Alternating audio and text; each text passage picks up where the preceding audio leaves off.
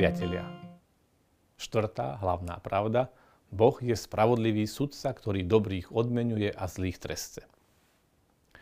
Schopnosť odlišovať dobro od zla, samotná existencia týchto kategórií robí človeka človekom. Túžba po spravodlivosti, po odmene za dobro a vyžadovanie trestu za konanie zla sú hlboko vpísané v ľudskom vedomí. V dejinách ľudstva sme ale neustále svedkami aj možnosti, že človek sa nielen snaží tieto kategórie neustále spoznávať a presnejšie definovať a podľa nich aj žiť, ale súčasne je schopný ich aj sprzniť, ničiť, deformovať. Príklady žiaľ nechýbali a nechýbajú. Dokážeme si dokonca predstaviť aj taký slovný i vecný paradox, ako je nespravodlivý sudca. Preto veríme, že skutočne jediná, neomylná a definitívna spravodlivosť je výsadou Božou. Táto spravodlivosť sa ale nevyčerpáva na tomto svete, nestotožňuje sa s akousi dočasnou odmenou či dočasným trestom, ktoré môže čiastočne aplikovať svetská spravodlivosť. Tá je ale v mnohých prípadoch nedostatočná alebo nedosiahnutelná. A najhlbšia túžba po spravodlivosti by zostala nenaplnená bez prijatia idei vyššej, Božej spravodlivosti. Niektorí ľudia však popierajú Boha a myslia si, že bez Boha je všetko dovolené. Lenže čím je bez Boha svedomie? A čím je bez Boha zodpovednosť za zlý čin, za zločin, ktorý ostane nepotrestaný ľudskou spravodlivosťou? Ak niet Boha, ak sa smrťou všetko končí, potom Hitler a Stalin, vrahovia z nacistických plynových komôr a komunistických gulagov, by na tom v podstate boli rovnako ako svätý František alebo obetavá matka Teresa. A zločinný vrah by bol na tom rovnako ako jeho nevinná obeť, či ako ten, ktorý vražde chce zabrániť.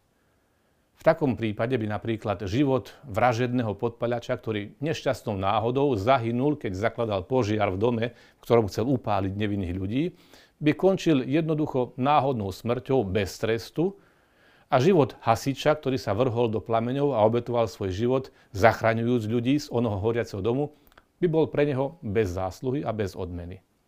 Všetko by teda vyšlo na rovnakú nulu, dobro i zlo, úkladná vražda i nezištná záchrana. To je nebezpečná absurdita. Byť ušľachtilý alebo podlý však nie je, nemôže, nesmie byť to isté. Božia spravodlivosť však nie je unáhlená a nemeria sa kritériami ľudskej časnosti. Ponecháva človeku do poslednej chvíle života, teda prv než predstúpime pred Pánov súd, šancu, teda možnosť rozhodnúť sa. Rozhodnúť, či sa svojim slobodným rozhodnutím vyberiem na cestu odmietnutia spoločenstva s Bohom pre tú večnú samotu zatratenia, pre definitívnu stratu schopnosti milovať, pre večnú zžierajúcu závisť a nenávisť, nenávisť k Bohu, ku všetkým stvoreniam a ku všetkému stvorenstvu, pre nekonečnú nenávisť aj k sebe samotnému, teda k tomu stavu, ktorý nazývame peklom, a na vyobrazenie ktorého je obraz páliacich plameňov a neuhasínajúceho smedu len chabým a neadekvátnym prímerom, alebo sa nasmerujeme k tomu životu, ktorý bude definitívnym naplnením našej najhlbšej túžby po pravde, po kráse, po dobre, teda v Bohu, vo večnom spojení s ním, v radostnom očakávaní vzkriesenia tela, v očakávaní tej nepredstaviteľnej novej skutočnosti, ktorú písmo nazýva nové nebo a nová zem, kde nie je bolesti, zármutku ani stonu, ale život nekonečný. Ježiš často hovorí o pekle, o gehenne, o neuhasiteľnom ohni, ktorý je určený tým, čo až do konca svojho života odmietajú veriť a obrátiť sa a kde môžu zahynúť naraz duša i telo.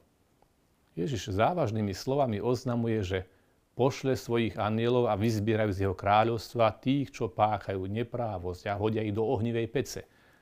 A že vyhlási odsúdenie, odíďte odo mňa zlorečený do večného ohňa. Ježiš vo svojom kázaní zvestoval súd v posledný deň.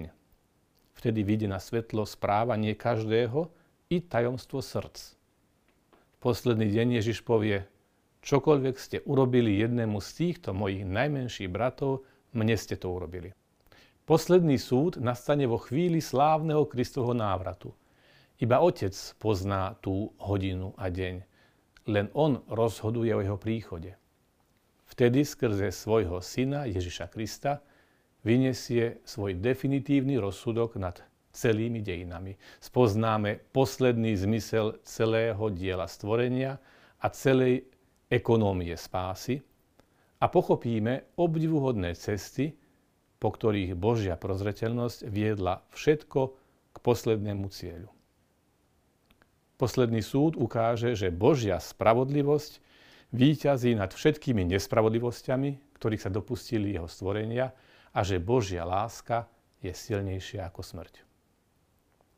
Ako malý chlapec som chodil do rímskokatolického kostola a pamätám si, že na deň spomienky zosnulých sa spievala pieseň, ktorá sa vrila do mojej detskej pamäti aj fantázie ako najlepší komentár k tejto hlavnej pravde. Vysloboď od smrti večnej mňa, ó Pane, keď hrozný, strastný ten deň súdu nastane. Keď nebesa i zem budú sa triasť a chvieť, Ty prídeš k nám v ten deň, bys súdil tento svet. Vesmír sa zachveje, strach hrôza nastane, keď prídeš v nádhere súdiť nás, ó Pane. Keď nebesa i zem budú sa triasť a chvieť, Ty prídeš k nám v ten deň, bys súdil tento svet. Spomínam si na ňu vždy, keď v našej byzantskej liturgii sa denne modlíme za to, aby sme dali dobrú odpoveď na prísnom Kristovom súde.